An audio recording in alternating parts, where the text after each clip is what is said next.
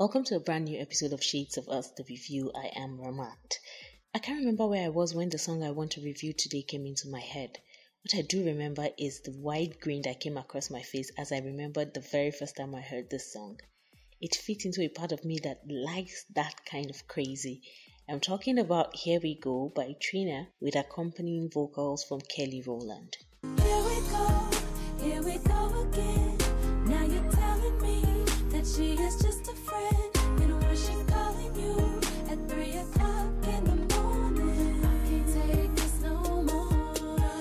So let us start with some facts about the artist and the song. As usual, I start with the artist, Katrina Laverne Taylor, known professionally as Trina, is an American rapper and television personality. She was born Katrina Laverne Taylor on December 3, 1974 in Miami, Florida.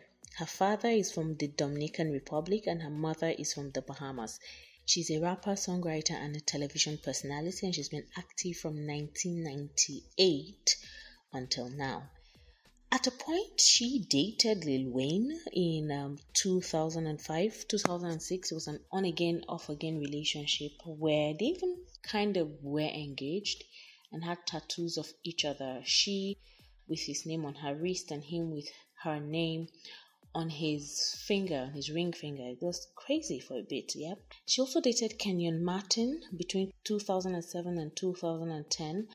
And French Montana, where she had the messy thing with Khloé Kardashian. They say it was messy, but I think they had broken up before Khloé hooked up with French. So yeah. Anyway, she dated French between 2012 and 2014. She's currently with Raymond Taylor, and they've been together since 2017 until now. Her genre is hip-hop. She does instrumentals and she does vocals, but hip-hop is her thing. She has been associated with Slip and Slide, Atlantic, EMI, Rockstar Music, and Sony Music labels. And some other acts that she's been associated with are City Girls, Eve, Ludacris, Rico Love, Trick Daddy. She's worked with a whole lot of people in the industry because, like I said, she started in 1998 and she's been there for a very long time. She first garnered much attention in 1998 with her appearance on the single Nan Nigga from Trick Daddy's second studio album, www.thug.com. Trina has been described by XXL Magazine as the most consistent female rapper of all time. Yeah, The Source celebrated Trina's career for the 2012 Women's History Month. And in 2013, Complex ranked Pullover, one of her songs, at 27 in their top 50 best rap songs by women. In 2014, Trina was included in Billboard's list of the 31 female rappers who changed hip-hop, and she has to be right up there because she had her impact. She raised a whole lot of people who came after her, and there are lots of people who fashioned their rap after the kind of rap she was doing. On August 25, 2017, it was announced that Trina and Trick Daddy will star in the VH1 reality television series Love and Hip Hop Miami. So when I heard the news, I followed the franchise and I said, wow, isn't this a bit too ratchet for her? Is she going to be able to pull up those fights and whatnot? But, you know, it's been good for her, I guess. Trina started the Diamond Doll Foundation, a non-profit organization that helps young girls with their life struggles. Trina has received 10 nominations at the BET Awards, 9 of which were for Best Female Hip Hop Artist, and 3 nominations at the Soul Train Music Awards. She has a whole bunch of nominations I'm just going to continue to reel out. She has received 4 Source Awards nominations where she won 1. She has been nominated for 1 American Music Award. She was nominated for 6 awards at the 2002 MTV Video Music Awards. She was nominated for 1 MTV Soccer Free Summit Award. She won 1 Golden Trailer Award for her appearance on the film A Miami Tale, and she has won 2 ASCAP Awards, 2 BMI Awards, 1 Billboard Music Awards, 1 EMI Award, and 1 All-Star Music Award, solidifying the fact that she has been in the game and she has done her amazing stuff in the industry. So let's talk about some of the facts of the song. Here We Go was released September 23rd, 2005. It's hip-hop and R&B. It's about 3 minutes 50 seconds and was released on the Slip and Slide label and Atlantic labels. The songwriters were James Harris III, Terry Lewis, Katrina Taylor, Derek L. Baker, James Gregory Schiffer, Josh Burke, Steve Scipio, Ted Lucas, Tidra Moss. and the producer is Jim Johnson, whose real name or government name is James Gregory Schiffer. It was produced for her third album, Glamorous Life, for 2015, and it features guest vocals by R&B singer Kelly Rowland. The song was released as the album's second single and became Trina's first top 20 hit as a lead artist in the US, staying on the Billboard Hot 100 for 20 weeks. Elsewhere, it was released in April 2006, and Here We Go also saw success in the UK and New Zealand, reaching number 15 in both countries. In the United States, the song was certified gold by the Recording Industry Association of America in 2016 for selling over 500,000 copies. Trina included the official remix version of the song on her mixtape Rockstar: The Baddest Bitch Reloaded, with a new verse from herself as well as a verse from Lil Wayne. The music video was directed by Nick Quested, and American professional basketball player Russell Butler starred in the music video. Now that we've talked about the history and all of that, let's talk about the parts that I absolutely like and hate from the song. So, the first thing I absolutely love is that baddest intro. Look, I ain't got nothing to say to you. I can't even believe you. You know what? I'm too fly for this.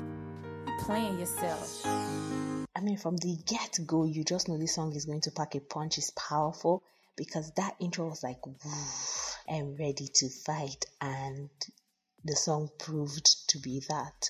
The second thing I like about the song is the drama when she called her man a liar. Sounds like blah blah blah blah blah blah blah. I'm like, okay, what's up, shut up. For the longest time, that line was something I remembered perfectly, and I would always act it out with my hands and my body movement. I completely loved that. Connected to a part of me that is ratchet, nasty, crazy, but yeah, that part. The third part that I absolutely love is the reminder that she can go ghetto. I can't even look in your face without wanting to slap you. Like, oh my God. So I preach non-violence, but in this situation, I don't think it was more because she wanted to slap him, but more because of how she was feeling, the rage that was boiling over in her. And she just needed to let some steam out. And I was like, yeah, you know, I kind of felt that line. And for me, the final thing that I like is something I believe was the final straw, the thing that made her decide, you know, she was done.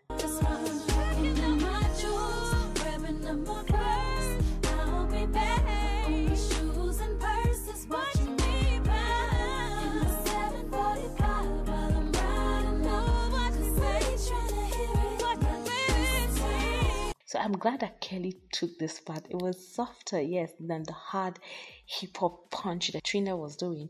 But it packed its own punch because it was like, you know what, I am done with you. This time around, you cannot convince me. I am out of your life. And if you were to ask me what my least favorite part of the song is, surprisingly, I don't have anyone. I hate nothing about the song, maybe because it's tied to memory and it's something that I've remembered for a long time, I've liked for a long time, but I don't think there's any bad part to the song. I think that Trina is a real one. She's always been able to express her feelings in clear, concise lyrics, and some people may ask if she has major ciphers and punchlines, and I would say yes, because even if her lyrics are simple, it packs a big punch. I love the song because you can tell that she's hurt that her man cheated on her. But beyond that, she is mad. Like, she's angry. She's not trying to pretend this is okay or trying to be quiet about it. She's done and she's expressing that anger at it. So I completely love that. The anger is something I like, and I think no woman should stay with someone who repeatedly cheats on them or treats them poorly if that's the kind of thing that offends them. I mean, if in an open relationship, it's a different thing. But if you guys are in a monogamous relationship and you guys agree that this is what you want and one person doesn't keep to the relationship, I mean, you should step up and, you know, step out. Overall, I think the song should be an anthem for people going through a breakup, male or female. It is fierce, real and powerful, and I absolutely love the song. However, I will still rate it a 7/10. I think maybe there were some lines that should have been ciphers, that people should have looked for more meaning to it, you know, but it was pretty simple and concise. Yes, it was powerful, but I still think there's some more that could have done because it was hip hop. But again, like I said, I rate it a 7/10. But that is my opinion. Have you heard the song? What do you think about it? Share your views in the comment section, and remember you can suggest a song you like to see reviewed and I will definitely review it for you. That's about it on the show. Listen to the end of this podcast to find out ways to contact us, and don't forget to tune in every Tuesdays and Thursdays at 1 p.m. or more appropriately 1:05 p.m. on our platforms. It's Hugs and Kisses from Ramat. Bye. That's a wrap on today's podcast. Like us on Facebook and LinkedIn at Shades of Us, or you could follow us on Twitter and Instagram at Shades of Us Media. Tell us any song, album, movie, or series you think will make for a great review by sending an email to shadesofusafrica@gmail.com or a WhatsApp message to +234 905 912 7552. Thanks for listening.